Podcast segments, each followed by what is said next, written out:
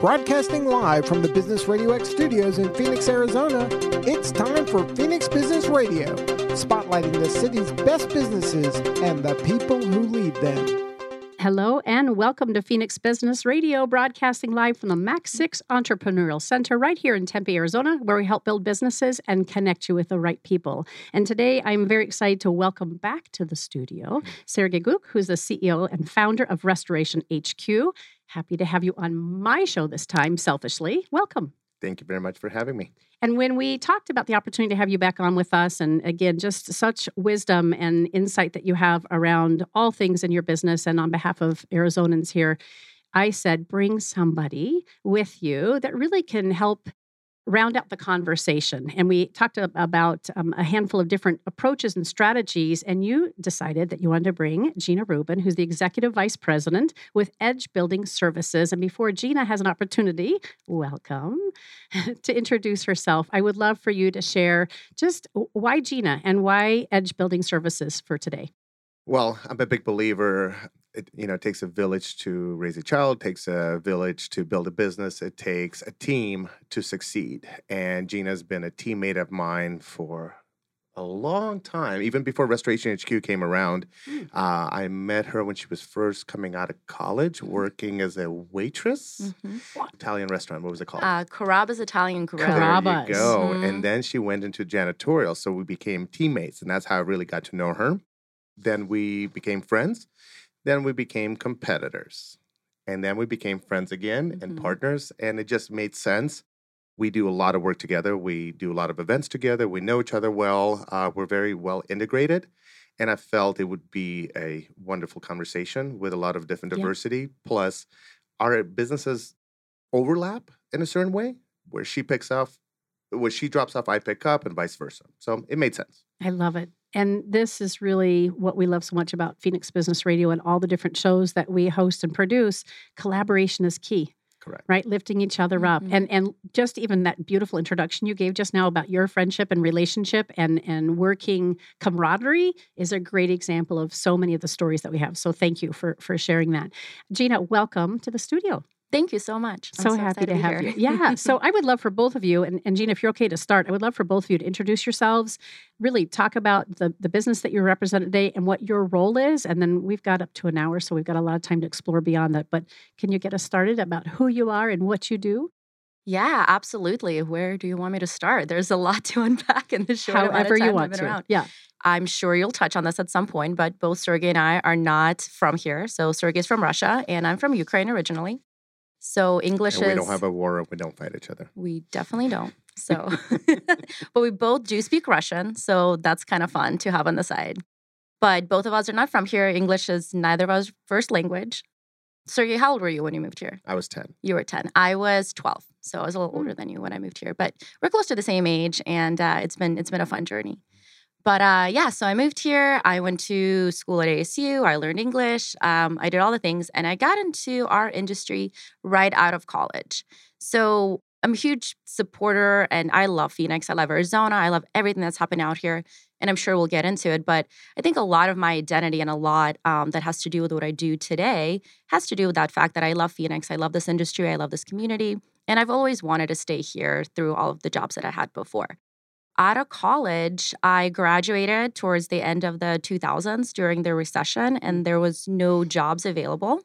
enter Carrabba's Into enter Carrabba's. No, I actually got my job at Carrabba's um, a couple of days after I turned 16. oh, okay. oh So yeah, so when we moved here with my mom, we were just really poor. She worked at Savers. Like there was not a lot happening there. So as soon as I turned 16, I got a job in our neighborhood, and that was the Carrabba's Italian Grill on 59th Avenue in Bell. Mm. And uh, some days you made twenty dollars in a night, so that was good times. But it was a job, and it was fine. And I worked there since I was 16 till I was 23. So I worked through high school, I worked through college, and uh, when I graduated college, I had no idea what I wanted to do because no one was hiring. And I graduated with a global business degree, and I thought I would use my Russian and Ukrainian background and uh, maybe do something with those languages. But unfortunately, for myself at the time, I learned a lot about how business is done in other countries and especially those countries.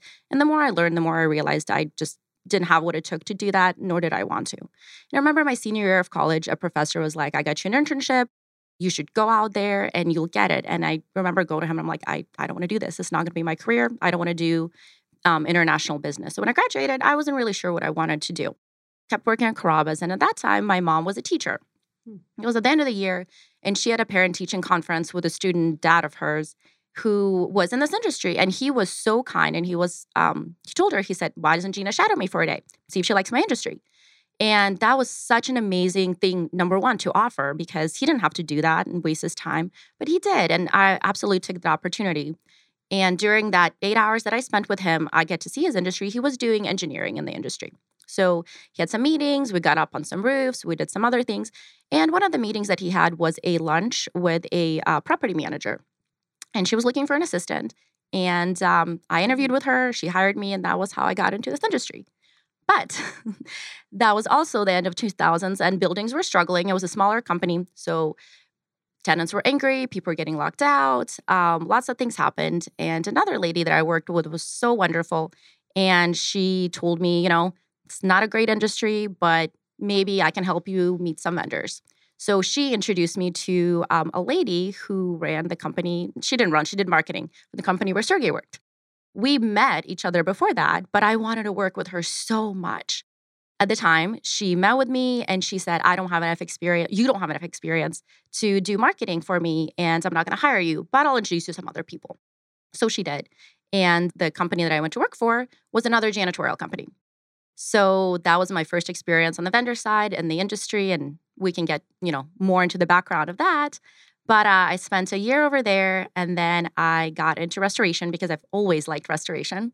And unfortunately, I didn't get to work with Sergei and we became competitors. That I worked there for a few years and uh, then I met my business partner and I got this amazing opportunity to start Edge Building Services with him. So we are a commercial janitorial company. We celebrated our 10 year anniversary last uh, summer, which is incredible. Congratulations. Thank you. It's so exciting. Uh, we employ over 350 people here in the Valley. So we're definitely not small scale. And um, there's just so much of what I do that I enjoy. And um, it's a little bit of my background. And I'm sure we'll get into a lot of the specific questions about that. It's a fantastic but, introduction. Yeah. And not always an easy path. it never is. You I listen to a lot of the podcasts and everyone's journey is what's so inspiring. There's so many beautiful stories. Um, and I love people's backgrounds. I love learning where they came from and how they got where they are. Yeah. So fantastic. Thank you. I have no idea how I'm going to follow that. well, You've done this a time or two. I bet you'll Yeah. do just fine. Yeah. your story's fun too. Oh, it's fun. It's yeah. Fun, fun's a good word. It, I'll, I'll take fun. Fun is good. So Mhm. similarities. Immigrants. So I came here in '94. So we're religious refugee, single mom, and two grandparents.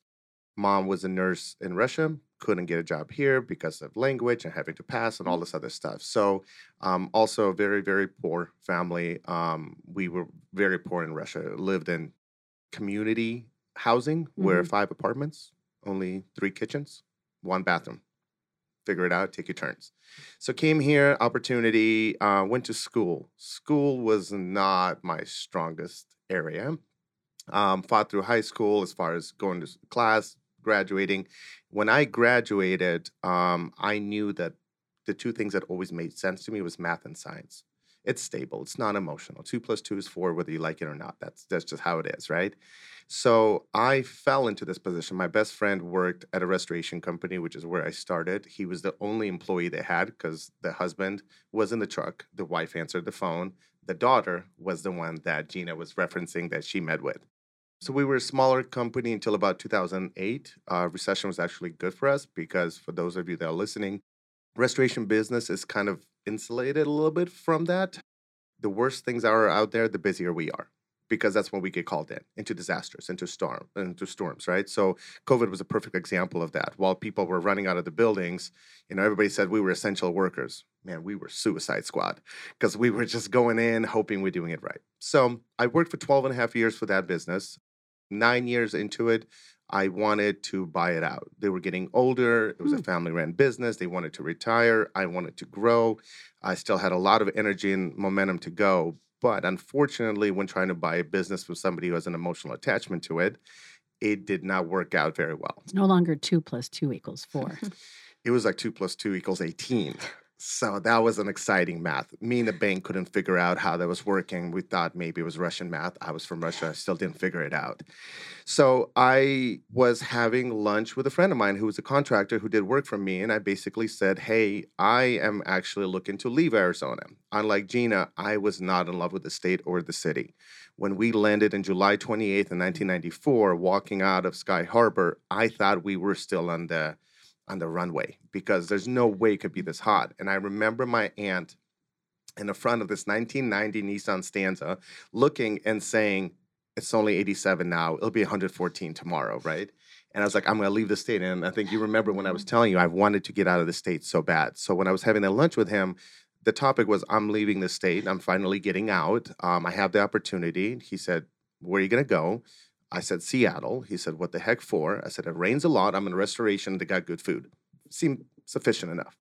He said, No, you need to stay here. This is where your reputation is. This is where your history is. So you need to stay here. What would it take for you to stay? Well, I thought we were kidding. So I said, A bunch of money so I can start my own company.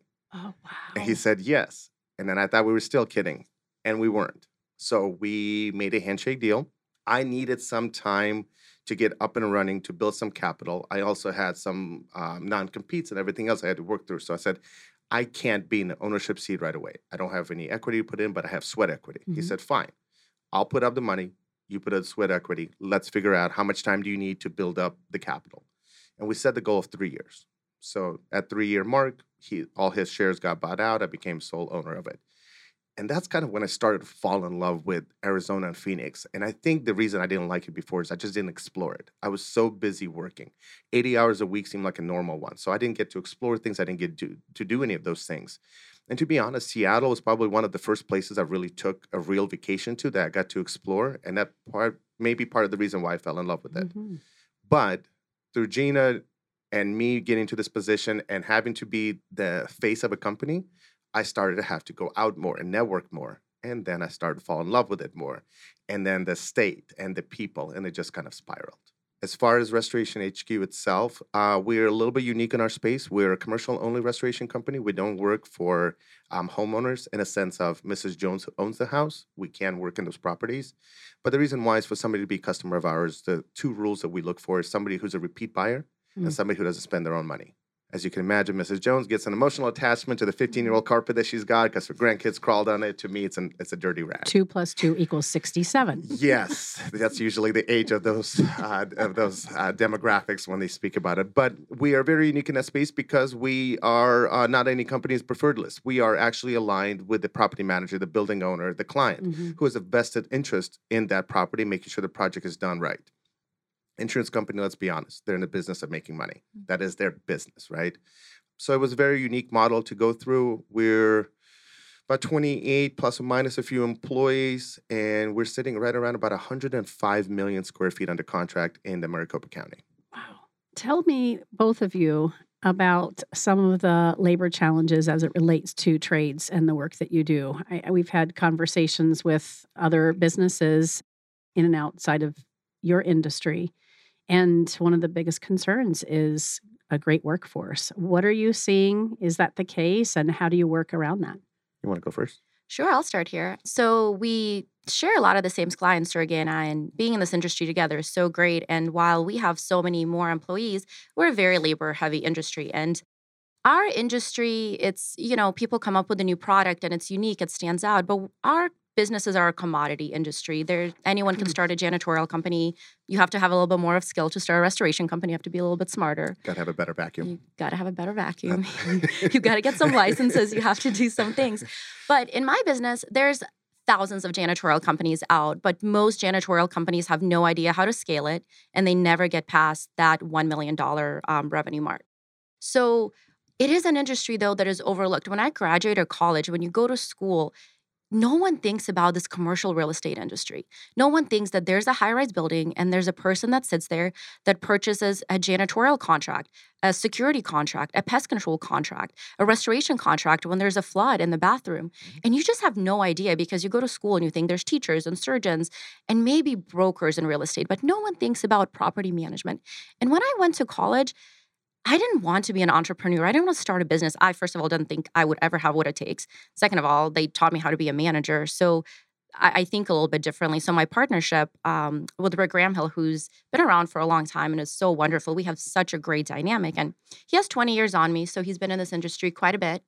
And again, we were competitors when we met, but we became great friends. And when when I got into the restoration, we were networking quite a bit, and we got to know each other. And so when the opportunity came to start Edge together, I um again I, I don't think I would have ever done that on my own, but giving that opportunity by somebody I've gotten to know has been incredible. But one of the things that he taught me about this industry is janitorial is one of those things that's also a recession proof industry because you scale up and you scale down as the Mhm. industry changes, but you have to be perceptive to the changes in the industry. Buildings are occupied during the recession, they really weren't. You know, then we got a great economy going on for a while, then COVID happened. So you're constantly pivoting, you're constantly readjusting. And for me, for us, it's our employees are always at the forefront. How can we keep our team busy? How do we always keep them employed? What new skills do we introduce to them? And my favorite part about what I do is the people that I work with. Yes, there are challenges, there's struggles. But if you look at people that take the janitorial jobs, there might not be a forever job for them. They might be paying off a car.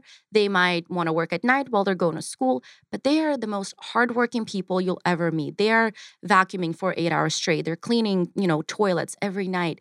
They're absolutely incredible human beings. And if you can treat that workforce as other industry treats their workforce, you get that loyalty and you get people to stay with you and they want to come to your company. So when we started Edge, we put things in place that a lot of our competitors don't have in place. And that helped us not only recruit a certain type of an employee, but also retain them and support them when life happens.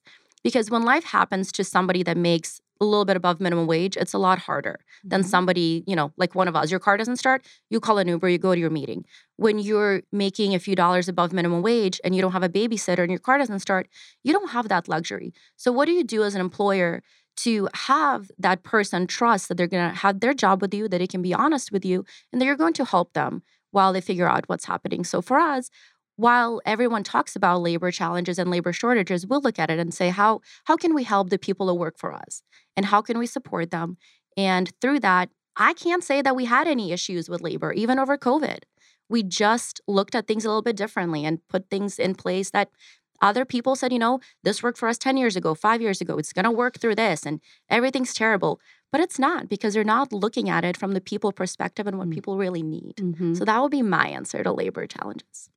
You know, I echo a lot of that Mhm. actually. Figured you would. Um, Mhm. Yeah, and you know, um, obviously different industry. Also, you know, going through school, restoration, right? Even when I tell people now, they look at me, they go, "We live in Arizona. What what do you do?" My grandfather actually, when I got this job, looked at me and said, "So you gonna suck up water and rip out carpet the rest of your life?" And you know, as arrogant young kid, I said, "Yes, I might be the best at it." My dad has no idea what I do. When I tell him I work for a janitorial it company, he doesn't goes, "You moved to America to be a janitor?" And I'm like, "Well, Yes, I And did. I Yeah, sure did, when I- and I love it." And when I talk to people, it's the same thing. They're like, "What do you mean you drive buildings? What do you mean this mold? Just wipe it off, right?" Like, uh, so it's it was interesting to fall into it, and I also realized that there is a lot of issues when it comes to the way people are treated. And working for a smaller company, I really got exposed to a lot of them Mm. not so proud moments that I had to execute on because of my position and reporting to ownership. So when starting Restoration HQ, not only did I want to choose a different clientele and how we went about it, but I also wanted to build a company that I would have been happy to work at as a technician. Not to say negative about the other one, but there's been there was moments that I was not so proud of, right? So one thing that we did is even in my first year, we started offering 401k matching. We wanted to it, we wanted people to start thinking about the big picture, not Mhm. just a job. Because in my industry, it is brutal. It is absolutely brutal to be 24 7 on call. And it's not unheard of for my guys to put in a 12 hour day, get home, shower, and a call comes in and they got to go again. Now, we try to avoid it, we try to staff it, but the reality is you can't always have enough staff. It's just it's not possible. There's no there's no restoration company in this entire country that can sit in front of you say that underneath their roof they have every resource and every human needed to handle every type of job that happens. It just it just can't happen. Mhm. So we had these ups and downs. So I had to figure out how do I avoid those ups and downs? How do I give people that stability because they may not be making, you know, $100,000 a year, may not be making minimum wage or somewhere in between, or they're younger. A lot of my demographics for technicians is younger. Rarely can a, a guy that's married with three kids has who's had an office job to come home and tell his wife, I'm gonna be on call and I don't know when I'm gonna be home and I have to take the phone with me everywhere Mm. and this is just how it is, right? It's, it's not gonna happen. So usually it's somebody who starts off younger and gets conditioned to that type of life. So I have the challenge of having workers that are younger, that the new generation doesn't see that as as glorified as it is because you can get on YouTube and make a million dollars. Um, a few other websites that we're not going to promote, but it becomes difficult. It's difficult to retain. It's difficult to make them see the value in the long term play, not a Mhm. short term. In fact, I think I did a LinkedIn post today about exactly that is not being so focused on the end result, but also enjoying the journey to get there. So during COVID, during recessions, we never have those problems. As buildings and businesses shut down, they tend to flood into our site, which is part of the reason why has become so difficult now because all these big money companies have realized that this is an industry that's been overlooked, has great margins, is stable, and now you see everybody buying up all the small businesses. So I'm once again got the upper hand by remaining a small local business, Mhm. Not treating somebody as a number, similar to what Gina talked about, is understanding their needs and how they are as an employee. And what can I do as an employer to provide them a different workplace that appreciates them from the janitor all the way to the CEO? You both are great examples of relationships being a priority within the business, not only with uh, your employees, your teammates, but also your customers and vendors. And, and what a great example. Is that the only thing that sets you apart, or are there other aspects of the way you lead and run your business that you would say also uh, make you unique? My, my initial thought is I think trauma sometimes can damage people or sometimes gives them strength. I think what I went through, what I saw, where I came from, and living what I'm referring to as American dream, that's my American dream. I started to realize that maybe I'm not unique and that maybe there is a value I can provide to others. And what I was going through is not unique. As before, you know, being maybe it was youth, maybe it's experience, um, maybe it's a combination of all of it. I used to judge uh, those lower level employees like, well, if I can do it, you can do it, right? That was like my standard. So I had to learn those things. So I think the Mm. trauma, the experience, being employees before becoming employers just kind of became a recipe for success, right? So I think the uniqueness is the damage that we carry.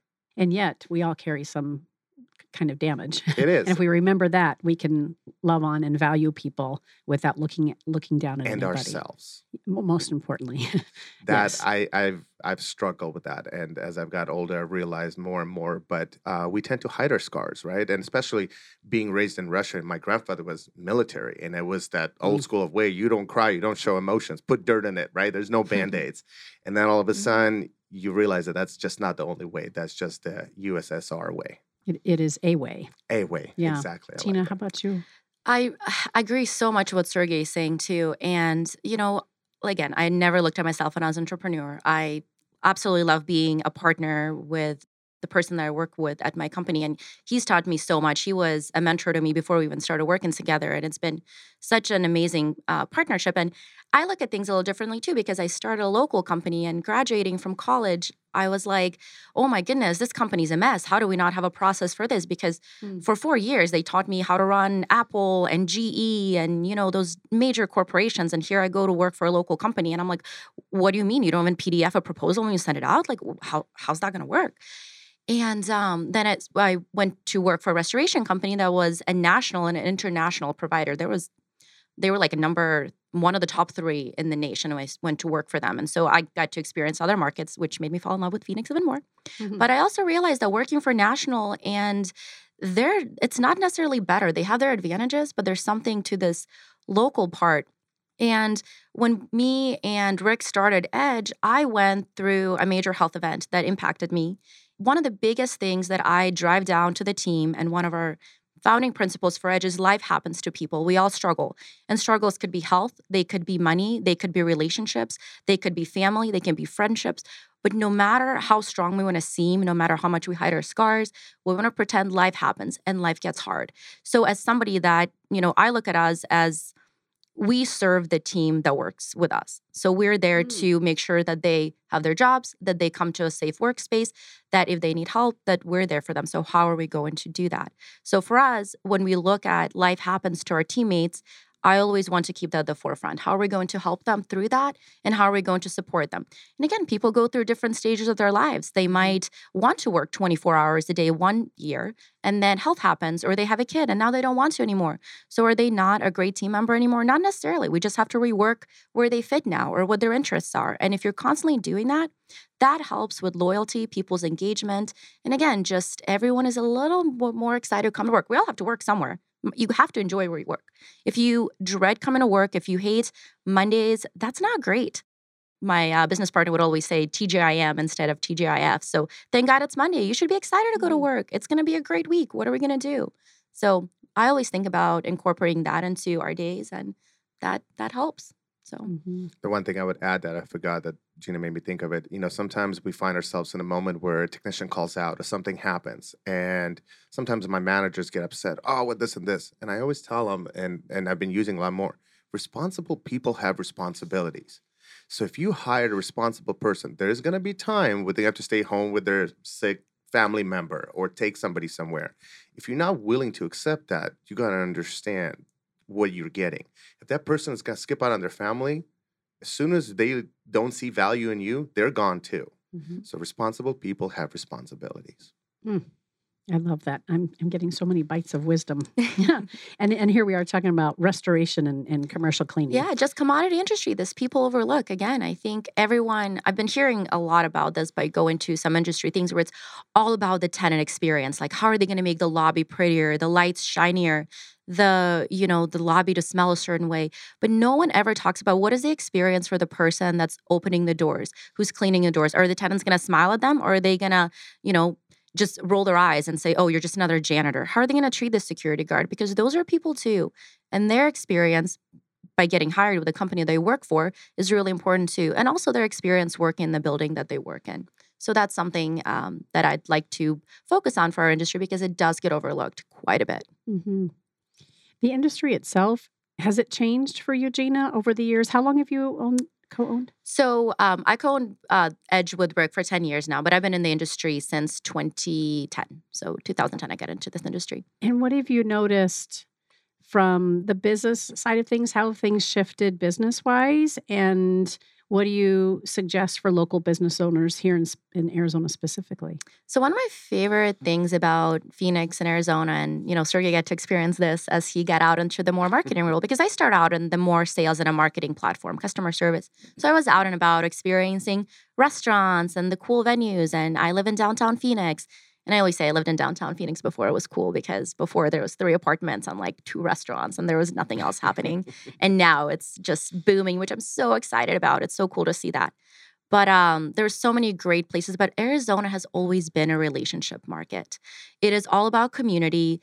And the beauty of this market is people want to help each other and they want to help somebody starting out their business. They want to help somebody that has an idea, you know, the contractor, and I think I know who you're talking about, that helped you start your company.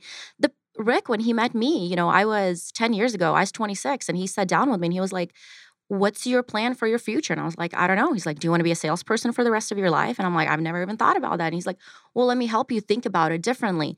And it's that mindset from so many people in the restaurant industry, in our industry, pick a sector, but there's just such a sense of community that I didn't see in other states when I worked in other states. Yeah, I totally agree. And I love that. I love that. So I think if we keep that in mind and keep helping each other, it, Phoenix is a big city, but it's a small city. It's a big small town, always. is. it's who you know and how, and how you treat each other.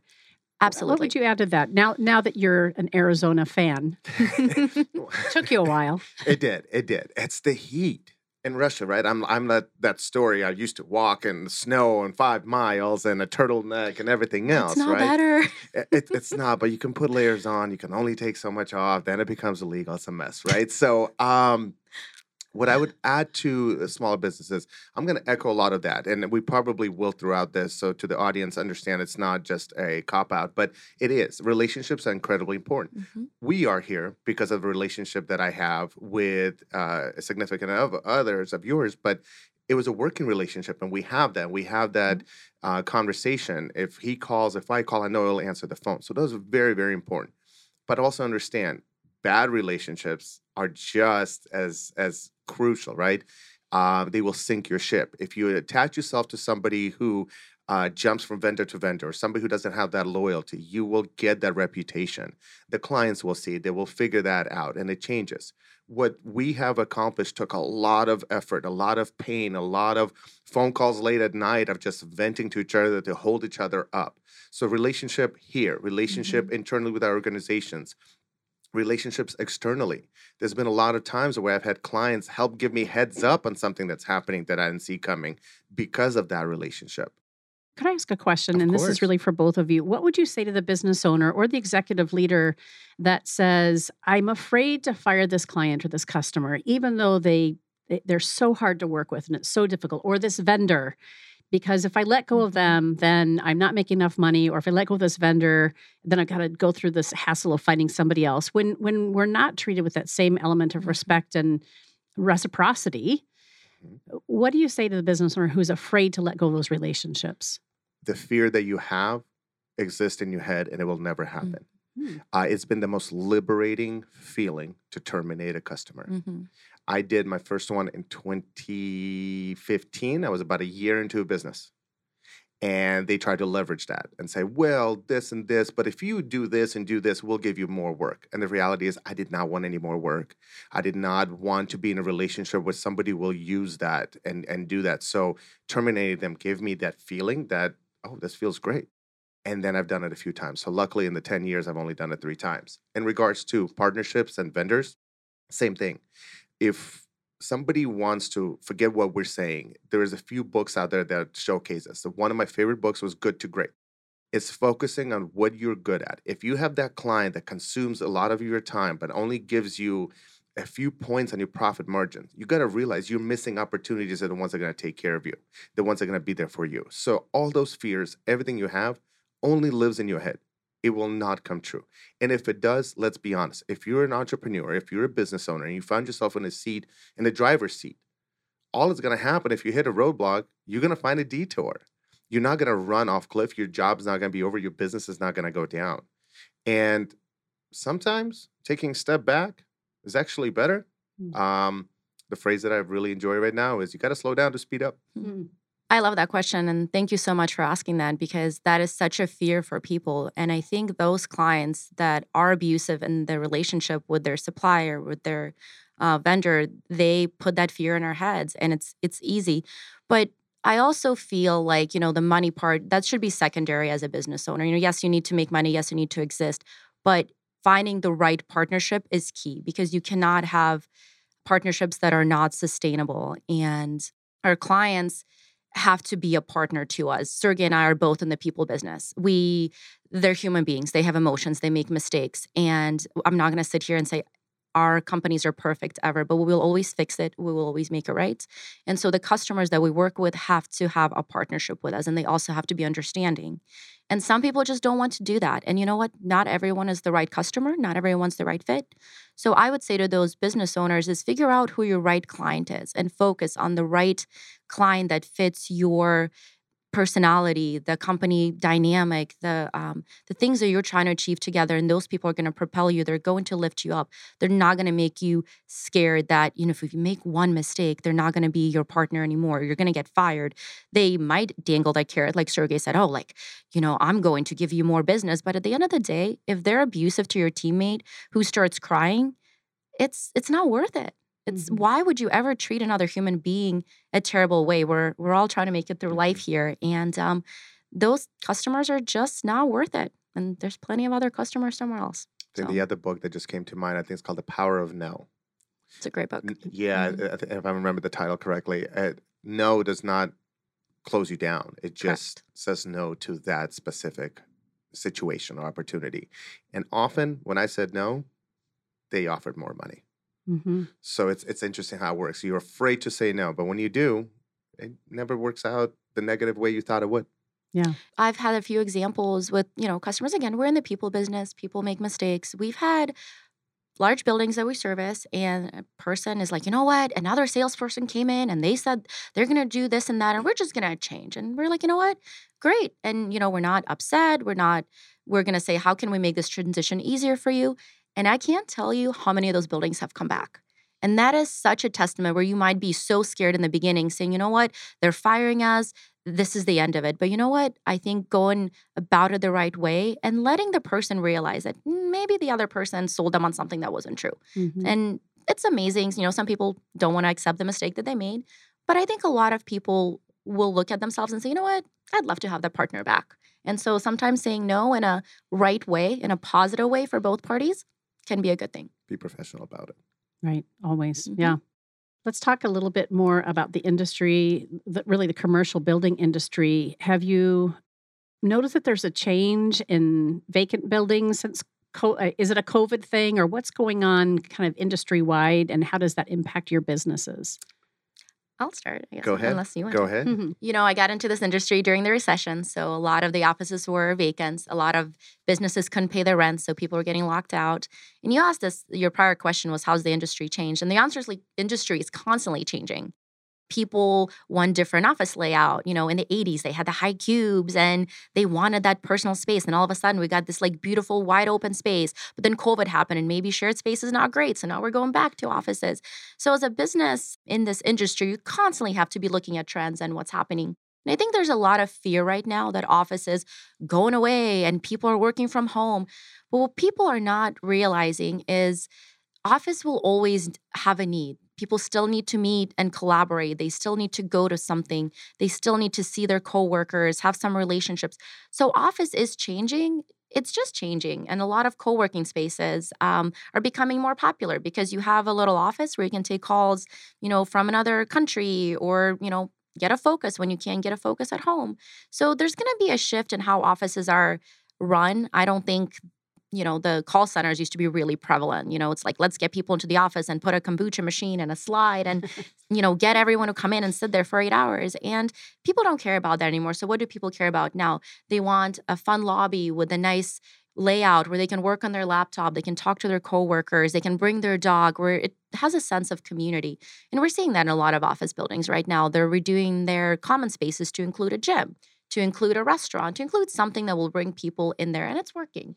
If you have so. a table tennis uh, in the in your lobby, mm-hmm. but you're shitty to me, I'm not That's staying not worth it. Yeah, I'm just trying to figure out which call center had the kombucha machine. right. right. Forget yeah, the table tennis. Right. That's all I got of that. Yeah. You know, I think the landscape is changing, but Gina said right. It's changing.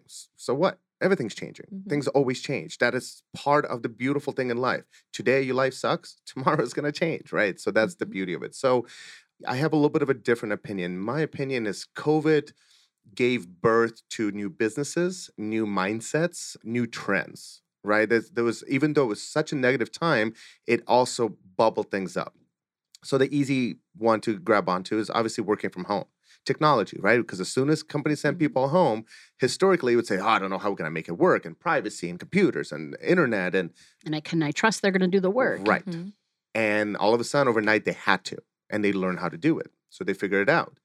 They've also been able to learn from that and say, okay, maybe it works with certain positions, but not others, and maybe this creates productivity, this turns it down. So it, it brought data to us to analyze it. For me, unfortunately, there was some negatives that came with COVID. Because when you're working from home, as Gina mentioned, collaboration is gone. Some of my clients have went home and they're still working from home. Mm-hmm. We have a facility manager. She oversees, I think, like 85 different uh, smaller uh, facilities here. She works from home.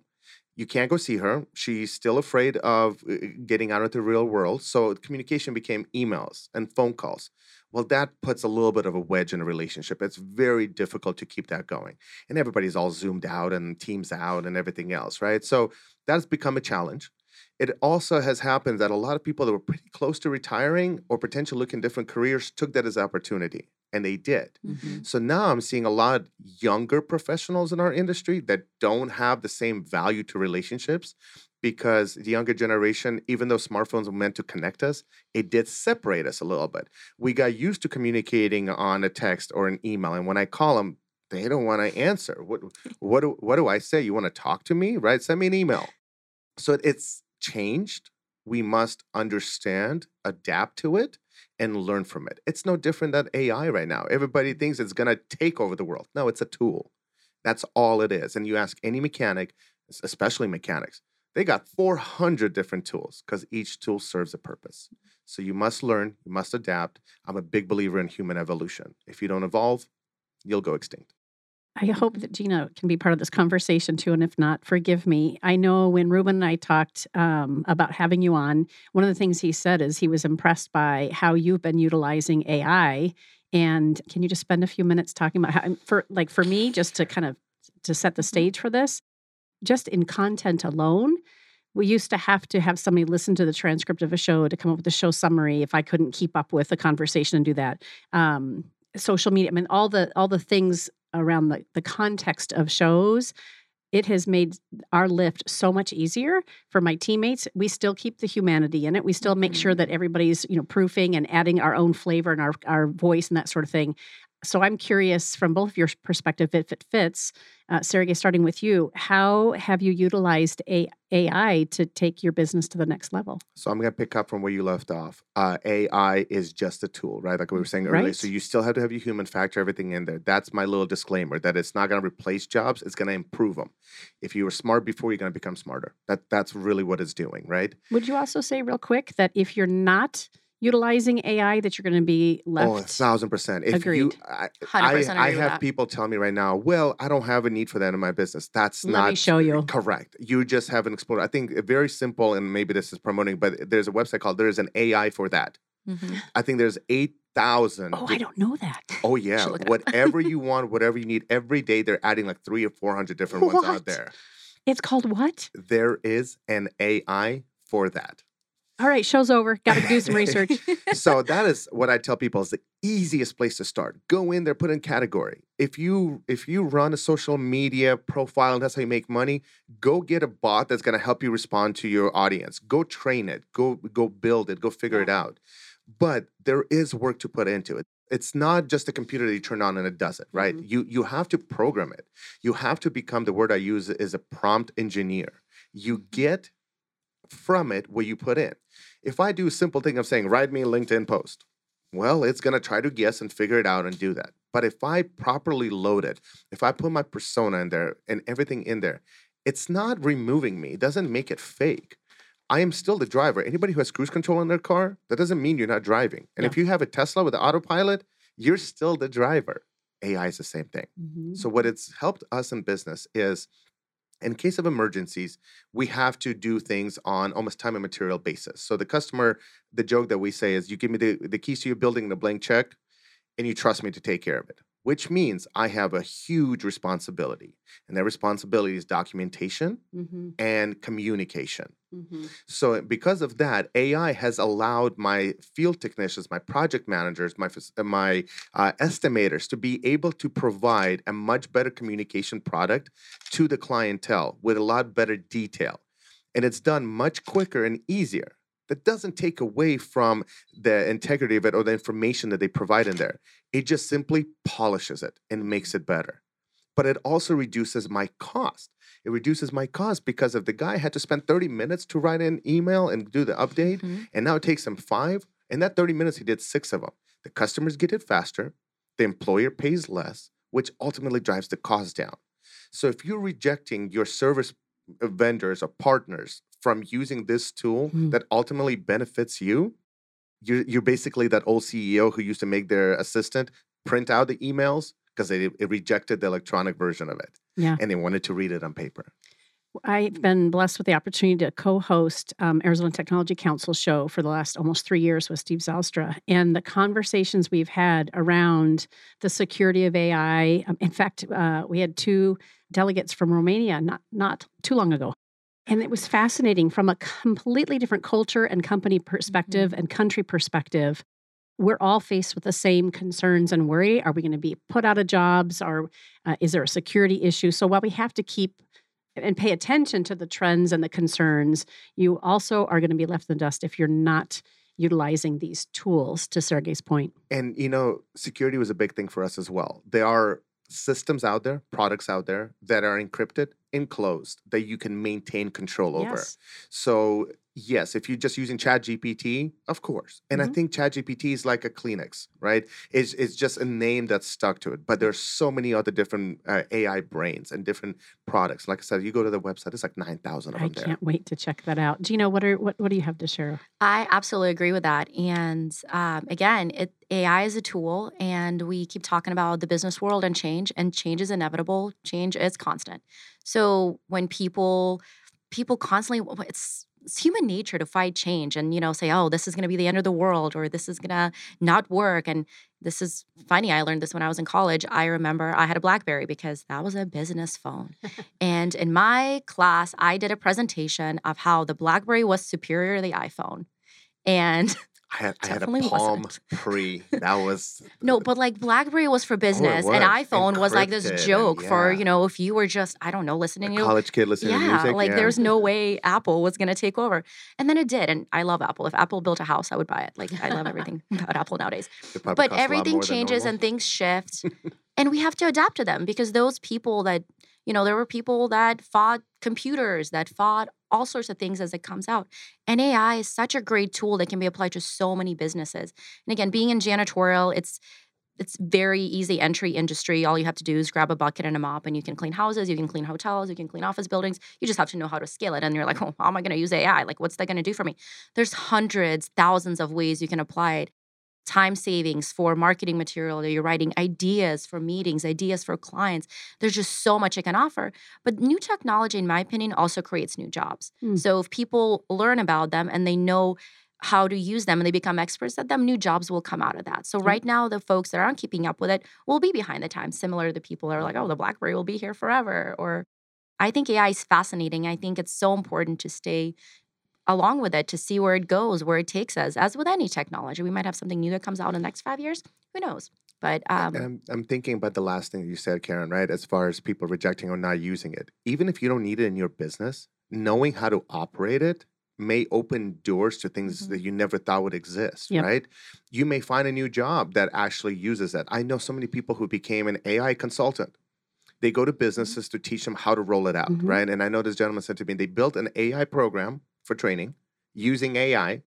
They charge $4.99 for it. The first month, they sold a thousand of them. Oh wow. Do the math, right? Right. So use AI to build AI. Yeah. And and he laughs at it. He goes, I would have rejected it. So the best thing to do is find something that you can use it. Something simple.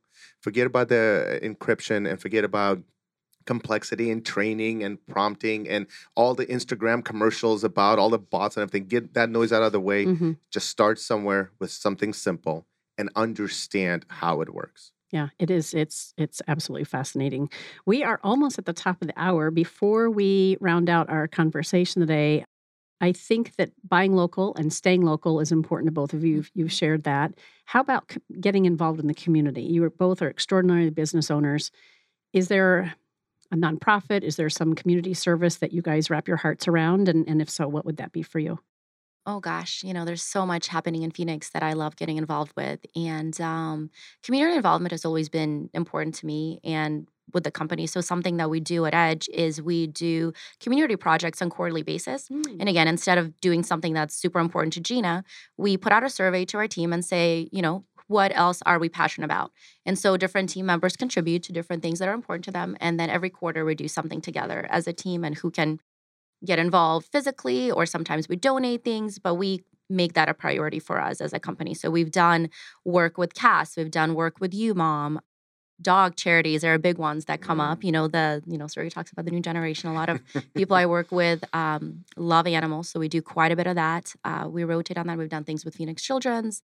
I love that you don't leave it just to you and, and what's important to you or what's on your heart. You put it out there and, and let it be a collective effort. That's big. It makes it more fun that way. And it also introduces us to charities that we might have not known need help or exist, or we can be a resource to them. And so many of them are overlooked, and everyone Mm. has a passion for something, right? Because maybe their family member had a disease or maybe they struggled through something. So that's how we approach it. And I think, again, there's so many national charities that get a lot of um, attention through social media and through big corporations.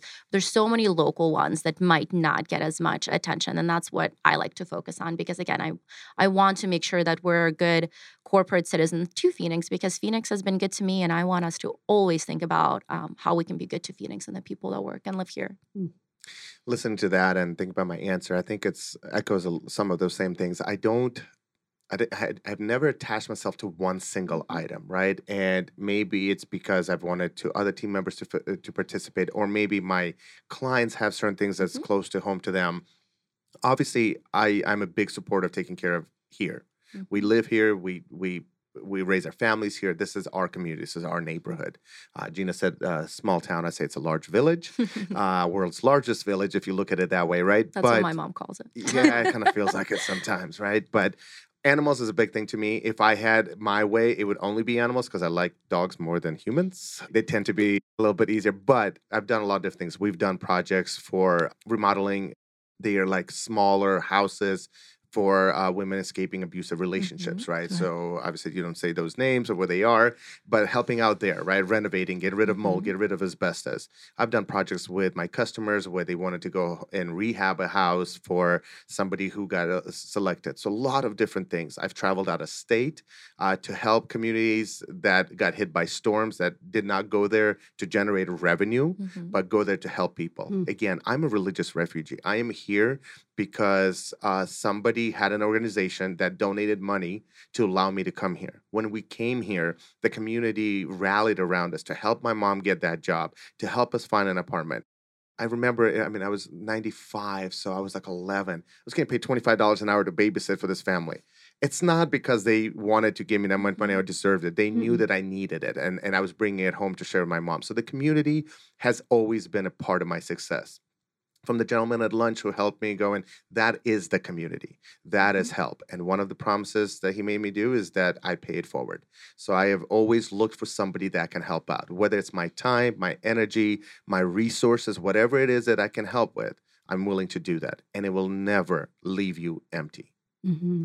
I think also with helping out, it's helping people that are maybe a little bit lost. And I, I, will use myself as an example. I did not know what to do when I graduated. And so I love being a resource to people who are either trying to change their career or they want to learn a little bit more about this industry or they just want some advice on what they can do. And networking is huge in our industry. Everything that we do revolves around networking, knowing people, how you build those relationships. Again, when I met my business partner, we are competitors. We never needed to talk, but we did talk. Sergei and I, we were competitors at one point, we and we again could have said competitors and back to friends, yeah. right? That's, we're that's... Gonna, the next time I have you two in, we're going to talk solely about what that period of time when you were competitors. what was we that like?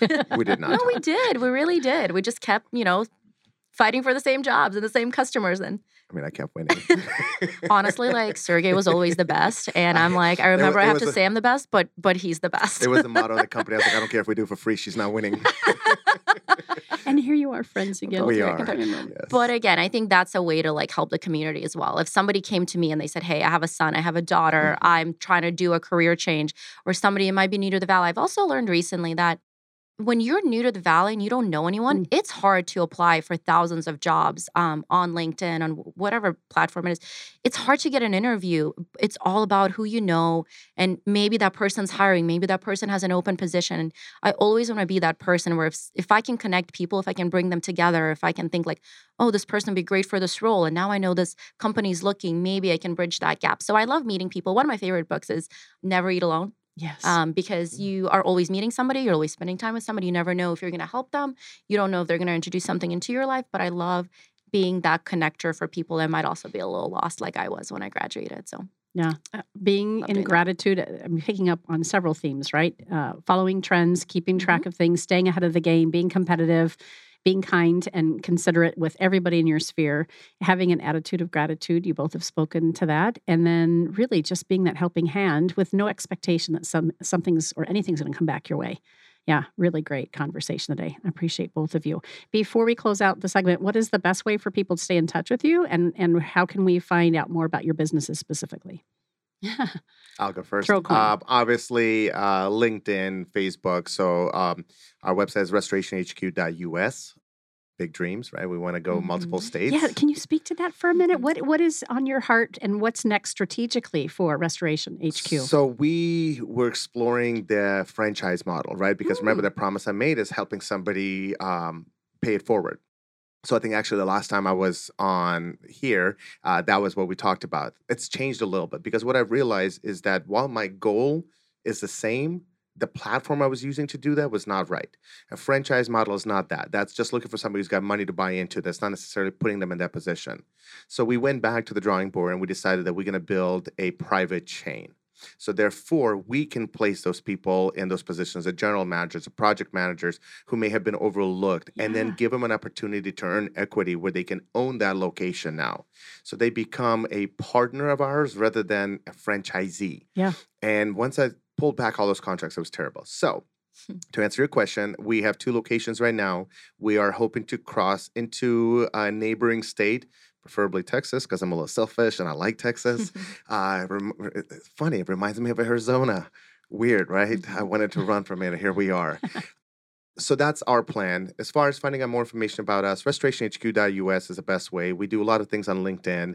Uh, we're big into relationships, so we like the face to face.